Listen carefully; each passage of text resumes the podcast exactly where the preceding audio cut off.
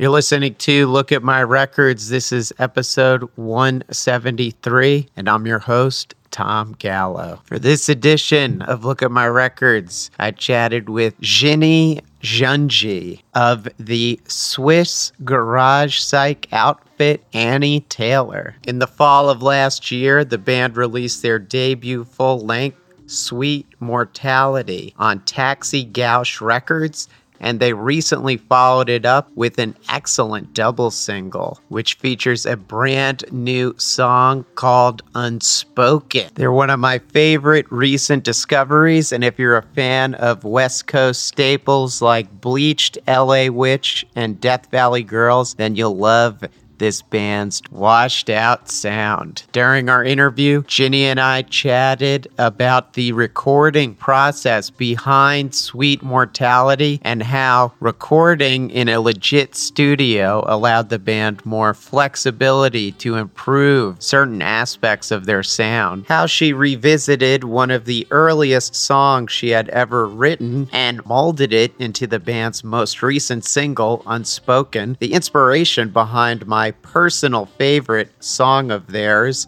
A Thousand Times, what they're most looking forward to in 2021, and much more. We'll dive into our interview right after the jump. If you're interested in hearing more episodes of Look at My Records, they're available on all streaming platforms. Please remember to rate, review, like, and subscribe on your platform of choice. I also encourage you to check out the Look at My Records website where you can find reviews, premieres of new music, playlists, and a whole lot more. Check it out at lookatmyrecords.com.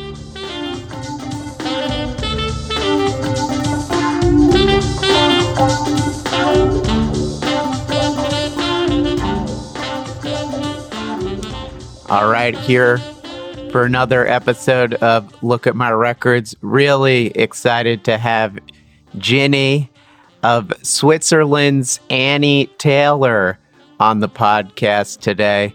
Really great band that put out their debut full length, Sweet Mortality, last fall. People around here, you may be familiar with the label because they put out the uh, debut full length by a great Brooklyn band uh, last year called The Mary Vision. And your debut, Sweet Mortality, came out last fall, and you just released a great double single, The Fool and Unspoken. Everyone, you can check that out via annietaylor.bandcamp.com or the Taxi Gauche website. But Jenny, how are you today? It's so great to speak with you. Yeah, same.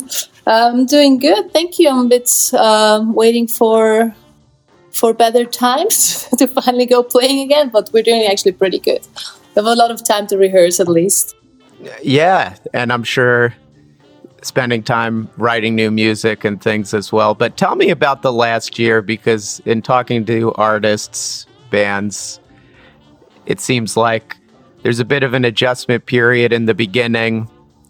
Having to cancel tours, live dates was frustrating and discouraging at first, but then it seems after a little bit of time, kind of settling into the circumstances of the new reality. How did you process that originally?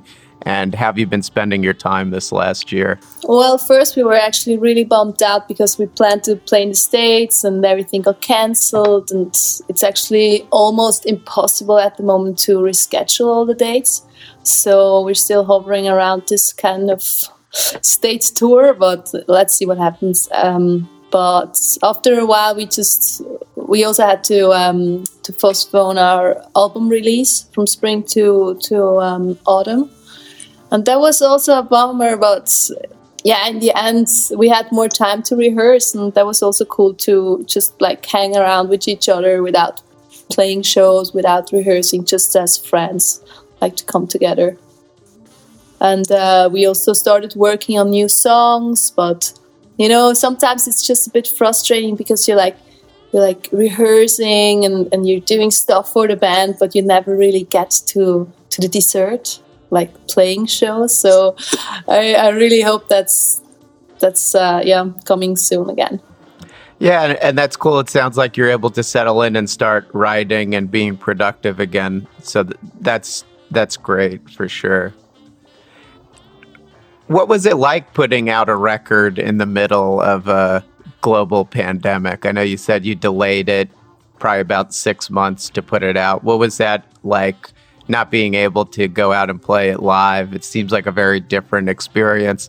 And for the band, this was your first full length, but you put out EPs before that. So it's kind of a comparable experience. Yeah, it was really weird because first time when we when we canceled the the release, we thought, man, we really have to change it like so everybody could come to the shows, we can celebrate with our friends.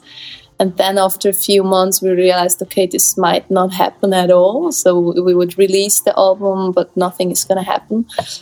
But then we got really, really lucky, and we had like, I think, one or two months where it was possible again to play shows. So we used the time and just uh, just released the, the record, and we were able to actually celebrate it with friends and and fans and play two shows, which was really amazing. Oh, wow. So, what were those shows like? I'm sure the audience was really excited to be able to enjoy live music after not having any gigs happen for almost a year. Yeah, it was very intense. Like, I think I'm not even sure if it was really okay to do it because there were so many people coming out and nobody was really like forced to wear a mask because this rule didn't exist at that moment. So yeah, we had like two full out, full sold out shows, and it was very energetic. And I think people really were looking out to to have this kind of times back. Wow, that's super exciting! And that's in your were they in your home city of Zurich? Yeah, exactly. Cool, that's super exciting. So, tell me a little bit about how Annie Taylor started. I know it originally started with you and another member and then kind of expanded from there. Tell me a little bit about the origins of this project. Well, I used to live in this really old house where nobody cared if you were loud or doing parties or whatever. So we started to make music in our living room, and it happened that we had a drum set in our living room. so it was kind of really annoying all the neighbors. And then we thought, man, we have to expand to a to a rehearsal room. That's also when we started to get a bass player in. So Mickey joined and uh, another guitarist. And afterwards, we just started jamming a bit until we found Jan and uh, Toby, who are also part of the band. And from there, it was just like really nice because we are all we all knew each other since like 10 years or even longer. We met when we were snowboarding in this ski resort. Nice, yeah we nice. all hung out together back then but all like in another setting. And now we we found each other again through music which is super cool because we also like each other in uh, in a non musical way. So you didn't uh, connect originally on a musical level or was there something that you thought, hey, we do kind of like the same music or have the same interests back then when you first met? Or did it take a little while for that to develop? Well, I think we all had similar interests and also like the same kind of friend group. And also, like Toby was already playing in a uh, that's the guitarist. He was already playing in a band, and he really inspired me as well to start a band because I always thought, man, this guy's so cool with his boots and the guitar. so it kind of influenced me to start that too. But uh, I didn't really know musically what they were all like listening to, Yeah. what background. But yeah, it turned out that we actually have very similar interests. So, was this your first band, your first attempt at writing your own songs and making your own music, or were you playing in bands before this or doing your own solo material or things like that? No, that was actually pretty much my first time playing Wow. it. Yeah, and before I was like writing like dirty kids songs for adults, like Nice. not really the same kind of style that we're doing now, but it was still always for fun. And then, uh, and then we, we- I don't know, we just started it, and a few months later, I was standing on a stage first time, and and then I really loved it, and yeah, this is what happened out of it. Well, it's so great because it's such a great band with such a great sound. So it's cool that you're able to find the type of music that you wanted to make with this project so quickly. I know Toby and Jan, they weren't originally a part of the project when you first started, right? And it seems like from what I read that their addition kind of helped round out the band's sound and take it in a, a new direction. What was the impact of adding them to the lineup and how did they kind of shape the direction of the band's sound and dynamic? Well, first we had um, two other guys playing with us and it already felt like similar as the way we play right now but we just felt like that we want more than just playing like once a month maybe yeah. and we had like different goals so we started uh, with jan and uh, toby together and jan brings so much good energy and he has so such a positive way of thinking and he's like full of energy to to yeah when he starts a project and same with toby has like great ideas on the guitar and it's it's like super nice when you're recording with him. Like when he does his solos, every time it's sounding a little bit different, and in the end, he just brings it on spot, and and that's just really nice also to play with them on stage. It's like really good energy with them. Yeah, it sounds like seeing Annie Taylor live is a fun experience. Tell me about the name of the band. Annie Taylor was a woman who would do these stunts in a barrel where she would be pushed over the Niagara Falls here in New York State as a means to, I guess, kind of make money or whatever in the early 1900s. What was the significance of the, the name as far as calling yourselves Annie Taylor? Did you just think it's like a cool name? Because it is a pretty cool sounding name. But was there anything beyond that? Well, I think it was a combination of sounding well and also of her background story, which I think is very powerful as well. I mean, she she did this whole stunt in 1901 or 1903. I yeah. always forget it. And I mean, imagine a, a woman jumping over a waterfall just like that. She must be crazy, right? So I think it's really really cool to do just whatever you want to do, even if people are laughing at you or, or pointing at you with their fingers, and you just do it because you think whatever. So I was reading, she was like an older woman too. She's in her 60s. It's not like she was some young woman taking a risk or something like that. it's actually really funny because she wanted to get like rich and famous out yeah. of this. She seemed to be really poor and she ended up on freak shows. And sometimes I feel like that's what's happening with us too. with us too like just, you know, um, no, no. But yeah, I think it's just very uh, empowered woman in this time, and I think that's also a nice, nice, um, nice story behind it to to show the world that this is possible if you just do whatever you want to do. Yeah, totally. It's a cool name. It's a cool background story as well. Yeah. Tell me before we get into the music on Sweet Mortality and your two most recent singles, what's the music scene like in Zurich? Would you say you're part of a scene where there are bands experimenting within the same genre or sound that Annie Taylor has? What's the scene, music scene like for people here in the States listening that aren't super familiar with it? Well, I think even though Zurich is really small, we have a lot of bands and a lot of music going on, and there's quite a big diversity. But I think that I mean there is a lot of rock, but not as much maybe as in New York or somewhere else in the states. It's more, I think, um, yeah, it's more hip hop that's going on, but the bands that are actually playing with with guitars and, like or in a rock genre they're really supporting each other and like a, a big family sometimes and that's kind of cool. Yeah. yeah that's amazing. Another question you know I, I obviously love the band sound. I can hear a lot of american influence on it as far as surf and grunge and even psych garage rock. But I always like asking this question of bands that I interview from abroad in case people from the United States may not be as familiar with some of your influences from your home country. Were there any bands that you listened to growing up that influenced your sound that maybe people here wouldn't be as familiar with? Well, I have to say, when we grew up, that was more like um, like this kind of music that we wouldn't really listen to. With Yeah.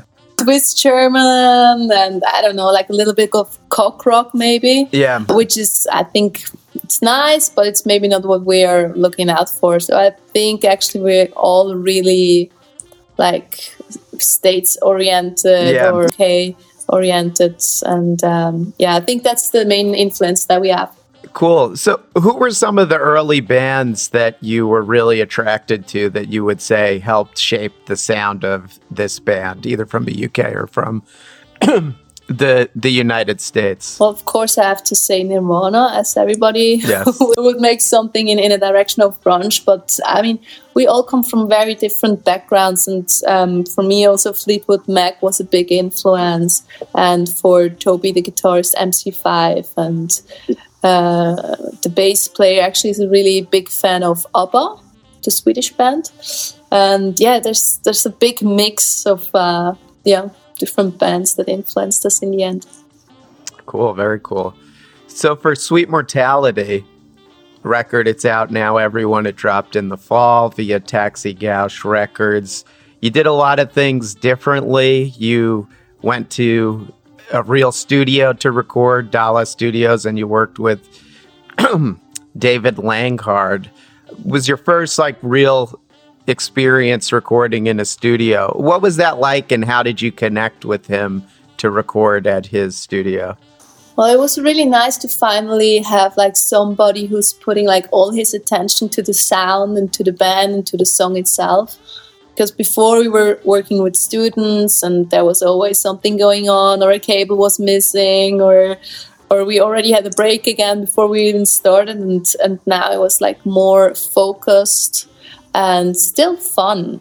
And we met him in summer where we recorded 17 days Wow. knew instantly what we wanted so it was really nice sometimes i felt even like he could read my mind and that's always like that's not really happening with every person right so it really clicked instantly which was really nice yeah we, we actually recorded 17 days in one afternoon because we wanted to meet David from the Dollar Studio to see how he's working, what's how how he's how he's interacting with the band, if we vibe on the same level.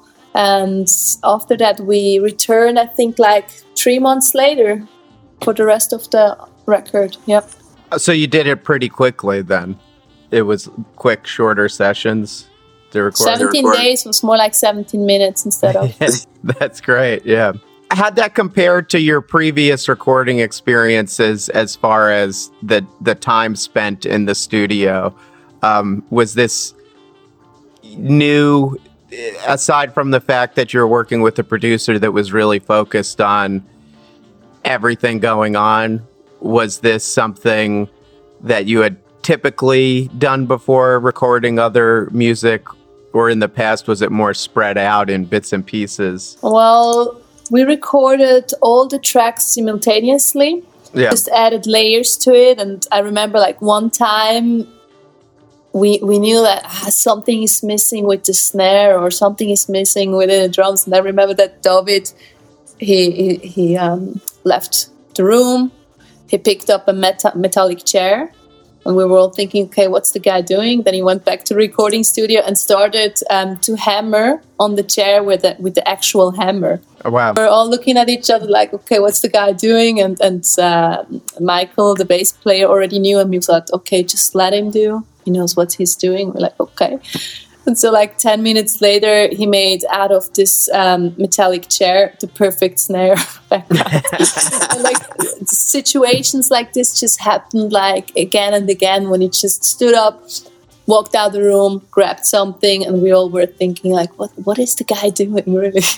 And that turned like a really interesting new side to every song, you know. Yeah, that's super cool. So the original tracking though because something that I think sounds really great about the record is it's kind of raw, natural sound as well. Did you do the initial tracking live in the same room, the band? Yeah, we played everything um, like without the ghost track, just like that. And um, you know, he also has a lot of analog um, recording tools, and like he's the guy for analog stuff. So was that imp- was that like a conscious decision? Like we want to play track the record in the same room live to kind of capture that sound? Was that something that the band from the outset was like, this is what we do and what we need to do? Yeah, definitely. I mean, we, we wanted the record to feel, uh, to sound very like original, like the way it would also sound live. Live, more yes. like, like not with like 10 guitar layers that we could never play live. Like it had to be the way that we could also present it on stage. So yeah, that's how we tried to do it and that's how it turned out that way. Cool. Yeah. And it definitely sounds like it captures that live feel of seeing Annie Taylor live. I read that in an interview you did a couple of years ago, and it really stood out to me that you had spent time writing music in an air raid shelter a few years ago.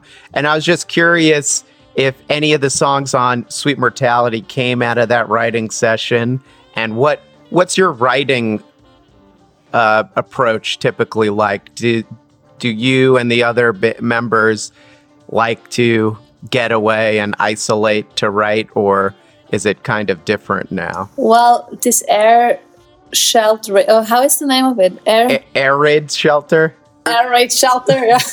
it's actually a rehearsal room. And it's like really smelly. Yeah. This is where we practice together.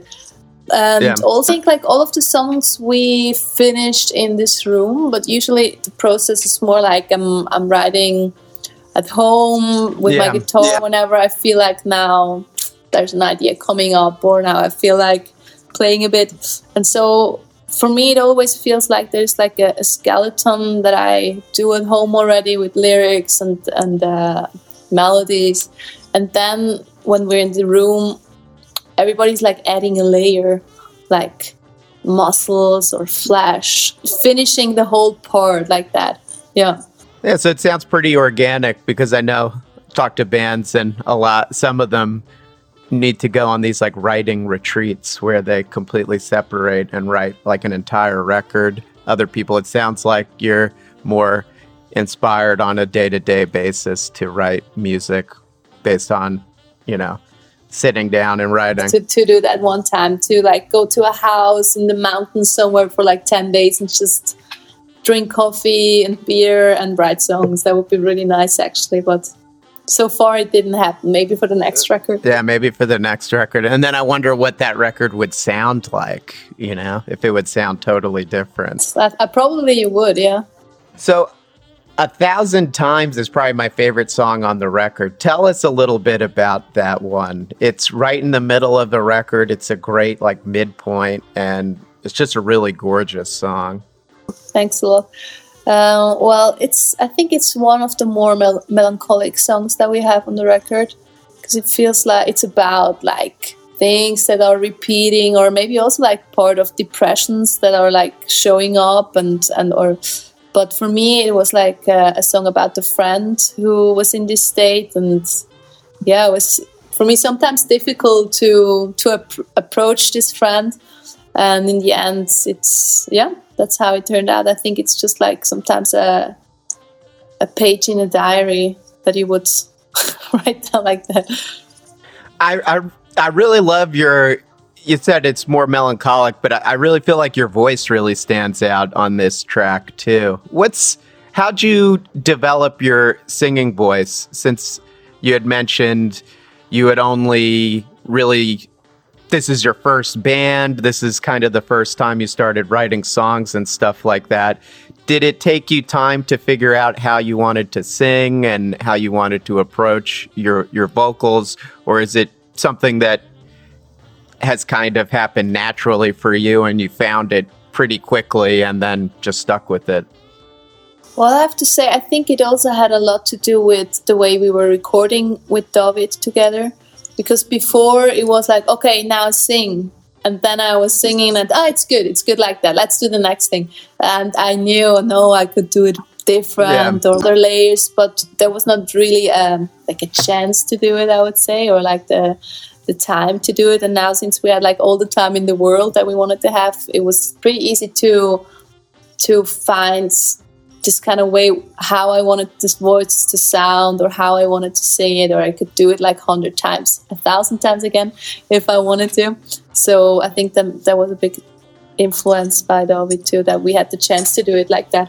What kind of guidance did he give you then in the recording sessions as far as singing or how to approach singing? Um, maybe this song in particular, at other times on the record too. Well, he didn't really give any advice. He, he just gave me enough time, you know, or enough, yeah. he would let me. If I told him, "Man, this was not the way uh, it should be," he was like, "Oh, do it again." And we had like really a lot of time to just redo things if we felt like it was not on point. And actually, I think with this song, I had to do it again a few months later because I had this huge allergy of his cat that was living in the studio. so I was so blocked all the time. Yeah. It was at one point we realized, man, it's not.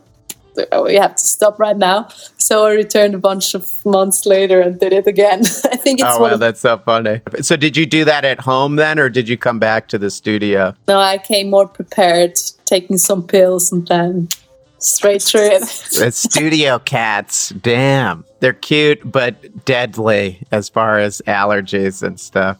Because it's so tempting to want to pet the cat. And I didn't even know that I'm allergic to them. And I was like, oh, go here. they were so cute.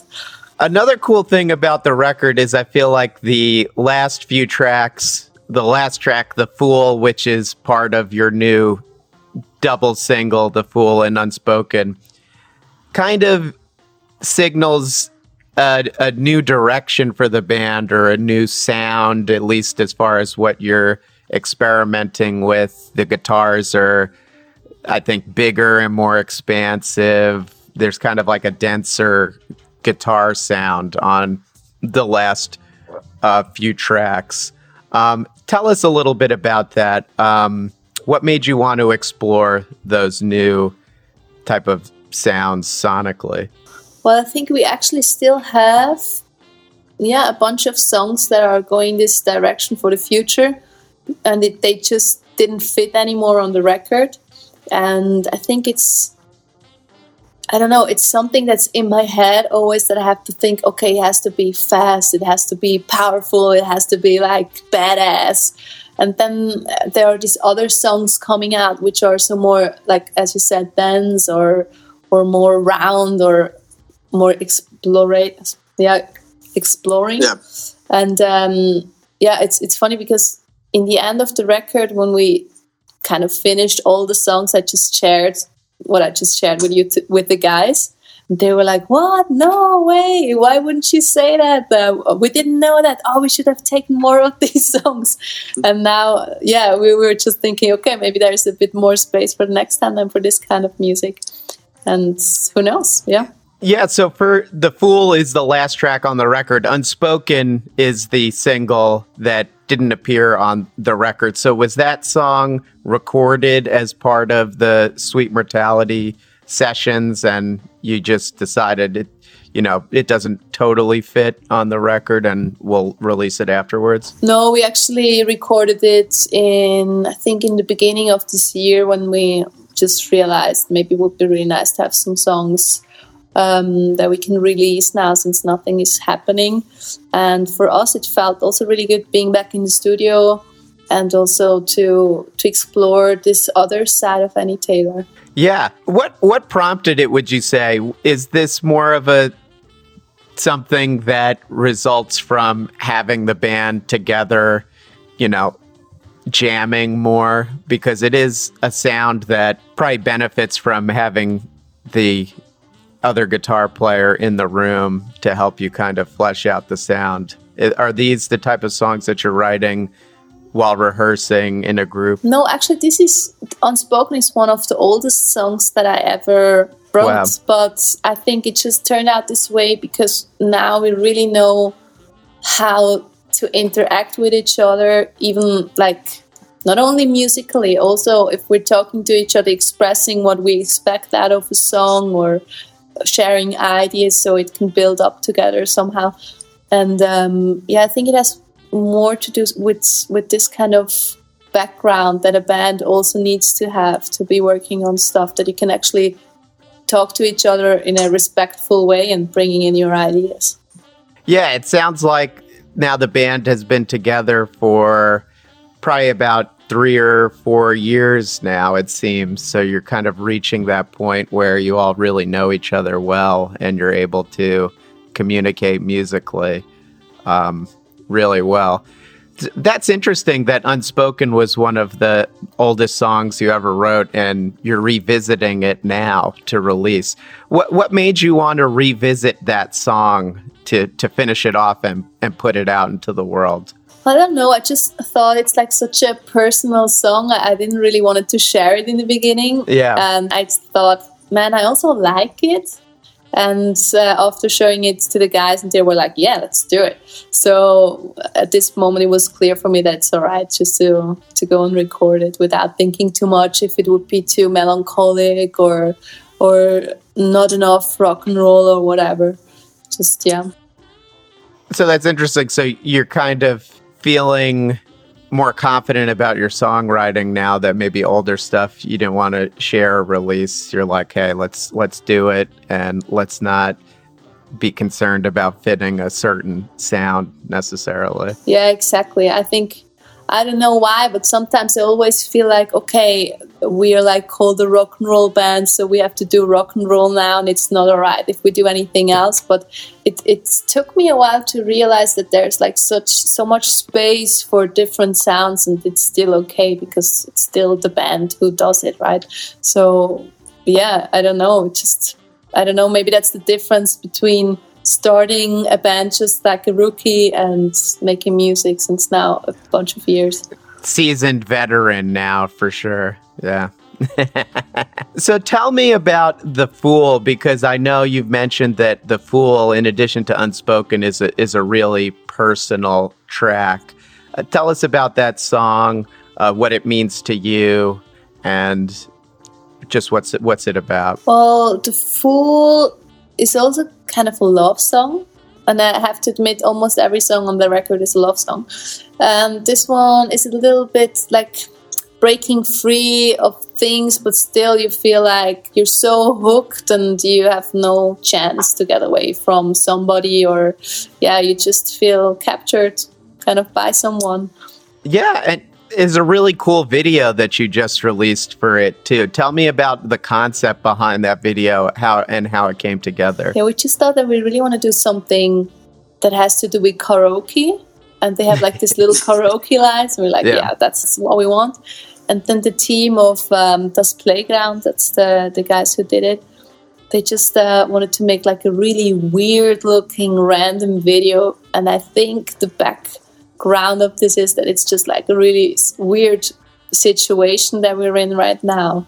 And like yeah and it's just like everybody can interpret the video the way that they want. And what about unspoken? Because you said it is a really personal song as well well it's also a love song of course. I, th- I think it's also like a like more like a heartbroken song. This moment when you i mean i remember that i was it was like cutting off somebody. This yeah. kind of uh, yeah moments are happening as well right? So it was more like this and just like accepting and being like yeah it's things are shit but it has to be like that i guess. Yeah totally. Yeah and then it was like more like a diary song again so from the diaries. so I know you you mentioned you played two shows in the fall in Zurich, but for whenever shows are back on a more consistent basis, what what songs are you most excited to to play live from uh, the new record? Well, I'm very excited to play "She Loves You No More." Um, we actually played the song a bunch of times already live, and it was always like really cool to finish a, a show with this song because it's like very fast and everybody can go crazy. And another one that I'm li- really looking forward is actually the Fool because I think that's one of the most challenging one for us because it's like um, very sensual. And um, we played it also at the record show, and it gives me a little bit more freedom because I'm not on the guitar all the time, so I can walk around and interact a bit more with the with the audience, which is pretty nice. Yeah, that's great. And so, as we had talked about, the Fool Unspoken in the last few tracks on Sweet Mortality kind of represent this new direction for the band sound was. Have you been writing new songs this year? And what do you see coming next for the band sound wise? Is it are they songs that are going to sound more like The Fool and Unspoken? Well, I think it's going to be a mix again. The record, the next record is definitely going to be a mix because we started to write a bunch of new songs, and there are some really strong ones, like also energetic ones, and other ones that are kind of melancholic, or yeah, or more maybe fuzzy. So I think there's going to be at another version of sweet mortality maybe. Just like in a, in another in another dimension maybe even. Similar but like with new songs and like yeah we're working on it already. Cool. Are sure. you you have any plans to go to the studio this year? Mm, we we we didn't make any appointment yet but i can imagine that maybe in the end of the year that we would go like a bunch of days and record some some songs. That's great. Yeah, so it's been an interesting situation for a lot of bands releasing new music because a lot of times the songs that they're putting out now and it seems like you're in a similar situation are, you know, a year, 2 years old. They were written a couple of years ago when you listen to this record now, what what comes to mind? What do you, what do you think of when you hear these songs? Well, I still like them, but there are also some songs where I think like, oh, we could have changed like this a little bit, yeah. or but in the end, you would you could say that with every th- song. I think it's just an artist um, point of view. Yeah, yeah, totally. You know, I was reading, it seems like over the last few years, you did get to tour a bunch and play with some really cool bands as well. I saw, uh, you know, and I really thought the band sound was. reminded me of LA Witch, and I didn't know that you had played with them before, so that was cool. Who are some of um, your favorite bands that you've gotten to play with uh, over the last few years? Um, definitely LA Witch because the girls were super cool also as humans. Really, really like them.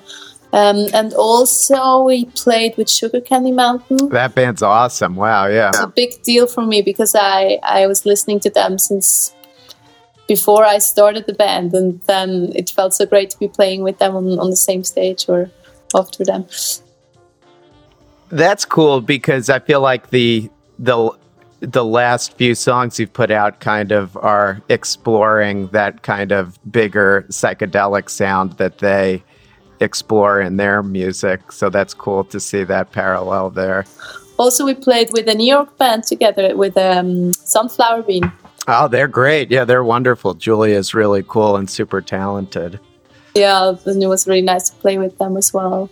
Yeah, it was like so cool. You know, if you're like dreaming of bands that you were listening to always when you didn't even know that you might gonna start a band one day, and then like two years later you're you're eating dinner with them and, and playing shows, and it's like such a like it gives you so much like energy to keep continuing what you're doing because they are kind of like role models and you can see okay it's it's possible to do things like that you know and for me yeah. that was really cool it's it's interesting because I know people look at places like New York, Los Angeles, London as you know these real like music meccas where there's lots of great music and the music scenes are, are really thriving. Did they? Uh, what did they share with you those times you got to interact with those bands about what it's like making music there? Or did they have any advice or stories for you? Uh, well, I don't really remember too much but with um, Sugar Candy Mountain, we, we actually talked a lot about teaching and stuff like that because, because I'm also teaching on, oh, wow. yeah, to, to get some extra money. and I think she was doing the same. So it was really cool for me to hear like, okay, there's this this way of living also for somebody else, and and with LA Witch we got actually like we kind of good friends in the end, and we also met them several times now already in, in the states again and it was really cool because you have such a different background and, and you meet each other and it's just like you could have grown up together, you know? Yeah. Yeah. Yeah. It's always cool to see that and see how people in a different part of the world, you know, have listened to the same music and enjoyed the same things and have similar backgrounds. So that's cool. You're able to make that connection. Yeah. So what what do you hope is next for the band? Uh, you know, I'd love to for you to come to the states in 2022. Is that something that you'd you'd like to do? Come play in New York and tour uh, the United States? Well, it would be definitely a big dream coming true. And um, since we had to cancel everything last year, I think we are even more eager to finally go to the States and play. And also, our label Taxi Gauche Records has a bunch of um, New York bands on his yeah. label, so maybe it would be cool to yeah to meet to meet these guys and girls in person and play a show together. Yeah, you would definitely be very well received in the states, and I'm looking forward to the day when that happens. All right, now we're gonna play a couple of songs by Annie Taylor. We're gonna play two tracks from their record, Sweet Mortality. We're gonna hear telephone and a thousand times, and then we'll play their new single, Unspoken. Enjoy these tunes.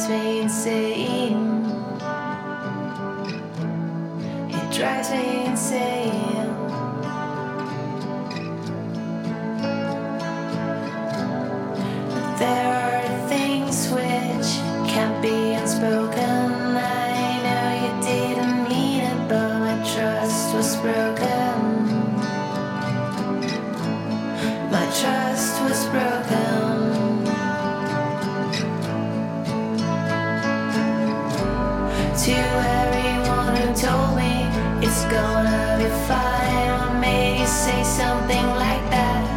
It feels like a lie. It feels like a lie. Cause you,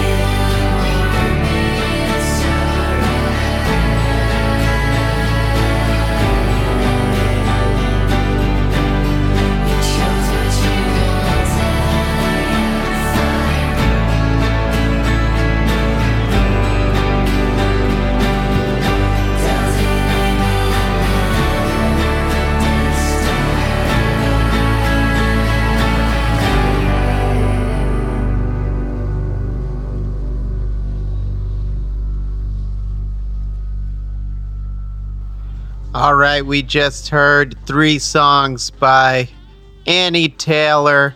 The first two are from their debut LP, Sweet Mortality, which was released in the fall. We heard Telephone and A Thousand Times, and then we heard their latest single, Unspoken. And of course, you can listen to these tracks on your streaming platform of choice, or you can get a copy of Sweet Mortality via the Taxi Gauche Records website or at annietaylor.bandcamp.com. All right, and now we're going to play some records that Gini picked, starting with Wolf Alice. We're going to hear Your Love's Whore off of their album, My Love Is Cool. Yeah, I'm really in love with this band. I think uh, sh- the band is also a reason why I really wanted to have a band as well, so I can be one day their support. and I remember that they were playing on a festival in Zurich, and I was standing, I think, like in the second row, looking at them, being totally fascinated by their music. and like, okay, I have to start a band so I can be their support one day. Yeah, and they have a new record coming out soon. So super excited to hear Me that. too.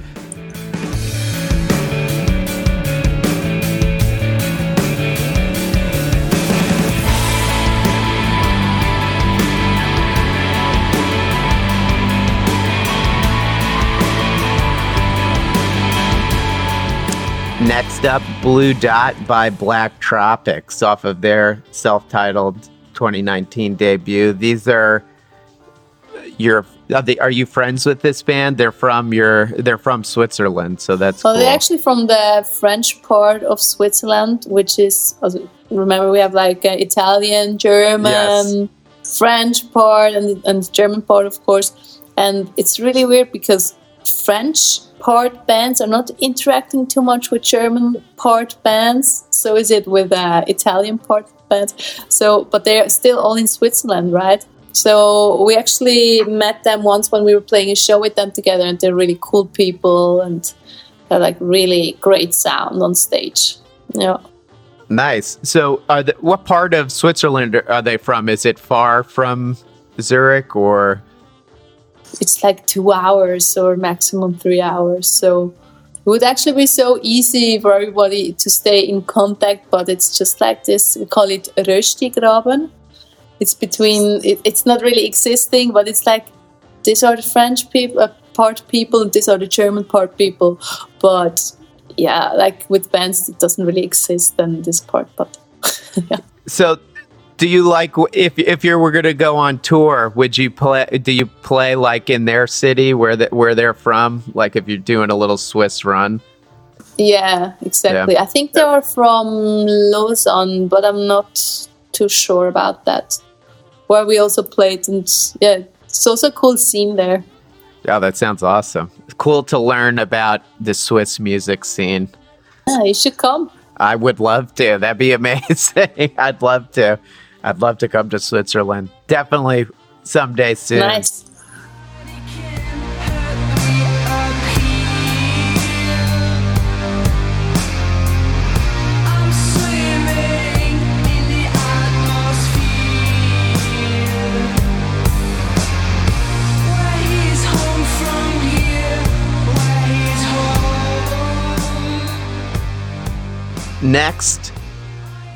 I'm um, swimming Four Teeth by True Widow off of their 2013 album Circumambulation.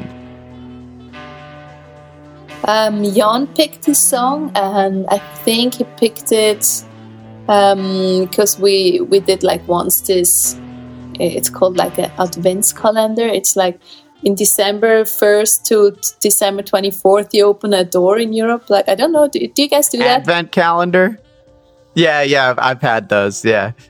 The, for the there's like chocolate in it in the advent calendar, right? You like open the window, yeah. So you did like a band thing. That's really cool. Yeah, we do like this playlist, and he picked this song for day number three or something. So I think it's it's one that he really likes, and I actually really love it too. It has such a good, like, impressive, deep sound, and it's really cool.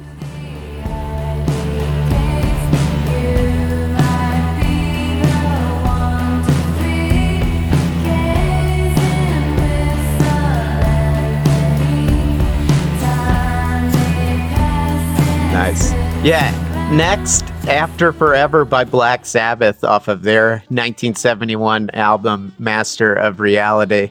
The kind of heavier sound creeps in a little bit on your music. Uh, a little bit, I'd say. Not not like a ton. I feel like it's still like light and you know, not like super metal like or that you would think of like Black Sabbath or like hard rock. Yeah, yeah. Um, all the guys are really big Black Sabbath fans, and um, I think the song had to be on the playlist. Are you a you a big Black Sabbath fan? No, the, the guys are. Yeah. But I Yeah. listen to it time to time because I also like it. But I think I'm more like 90s oriented Yeah, or maybe totally. female front singer oriented. Yeah, stuff that's more melodic. I'd say you could hear that more in your in your sound. I think. Yeah.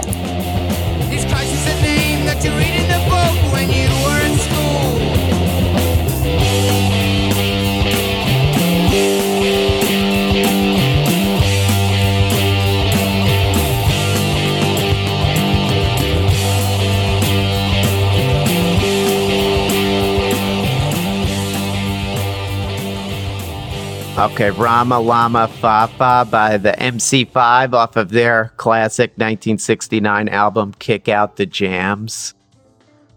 Yeah, as I told you, that our guitarist uh, Toby's such a huge fan of MC5, and I think he has like, like he has not he has nothing like Spotify or iTunes, but he has like all the compact discs, Yeah. which he's listening to in his car. He has like this old Volvo, and uh, usually there's MC5 playing.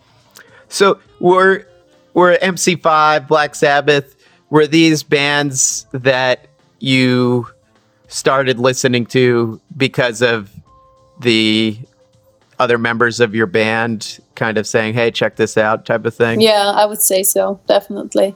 And I didn't really know I mean, I have heard of Black Sabbath, of course, uh, but I haven't heard of MC5 back then, and it actually brought me into this kind of music.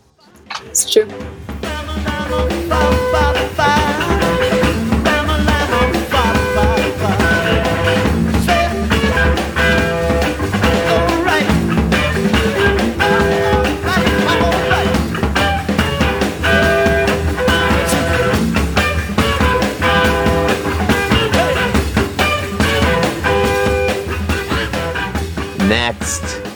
Bring It On Down by Oasis off of their classic album, Definitely Maybe. Well, I just realized, I think a year ago, that I only know two Oasis songs Wonderwall, and I don't even remember what the other one was.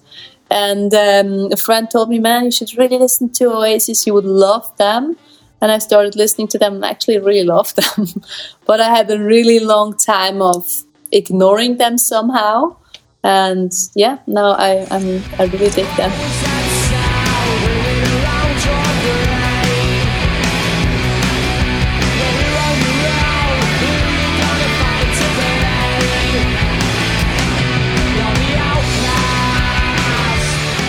All right. And then last, I'm a Man Too by Death Valley Girls off of their 2016 album, Glow in the Dark.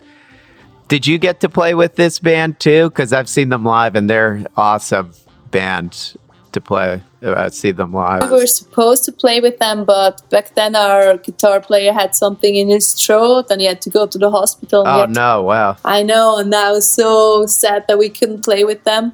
But we went to the show, and it was like a really special evening because they were so welcoming and they tra- treated us so like friends, and it was really cool. You know, meeting them in, in this little was like a it was almost a shelter as well.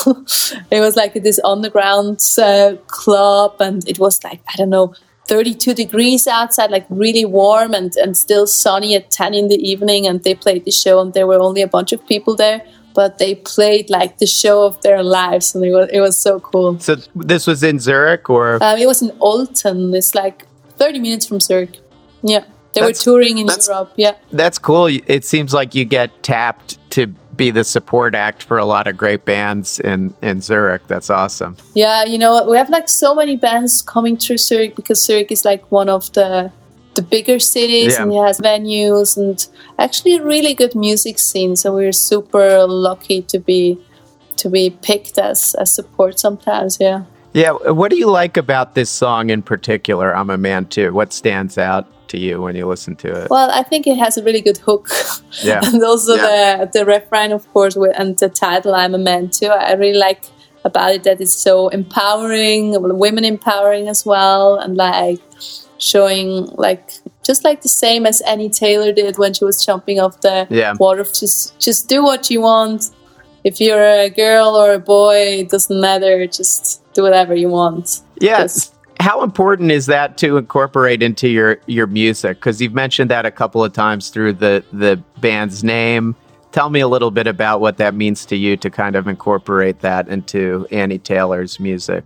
I think for me it's very important because I don't know how it is in the States, but here you still hear like a lot of times like, oh, how is it to be playing in a rock band as a woman or to be on stage as a woman?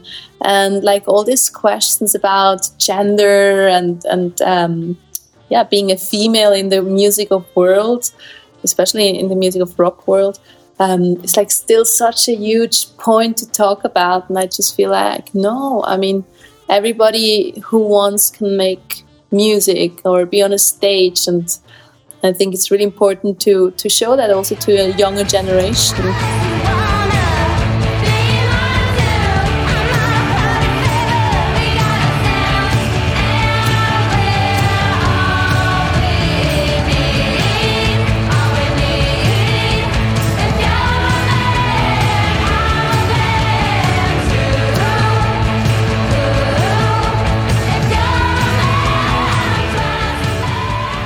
Right, Gini, it was so awesome having you on the Look at My Records podcast today. Everyone, Annie Taylor's debut album, Sweet Mortality, is out now. You could get it on vinyl via annietaylor.bandcamp.com. They also have a new double single out, which you can get annietaylor.bandcamp.com. Digital download, The Fool Between Unspoken.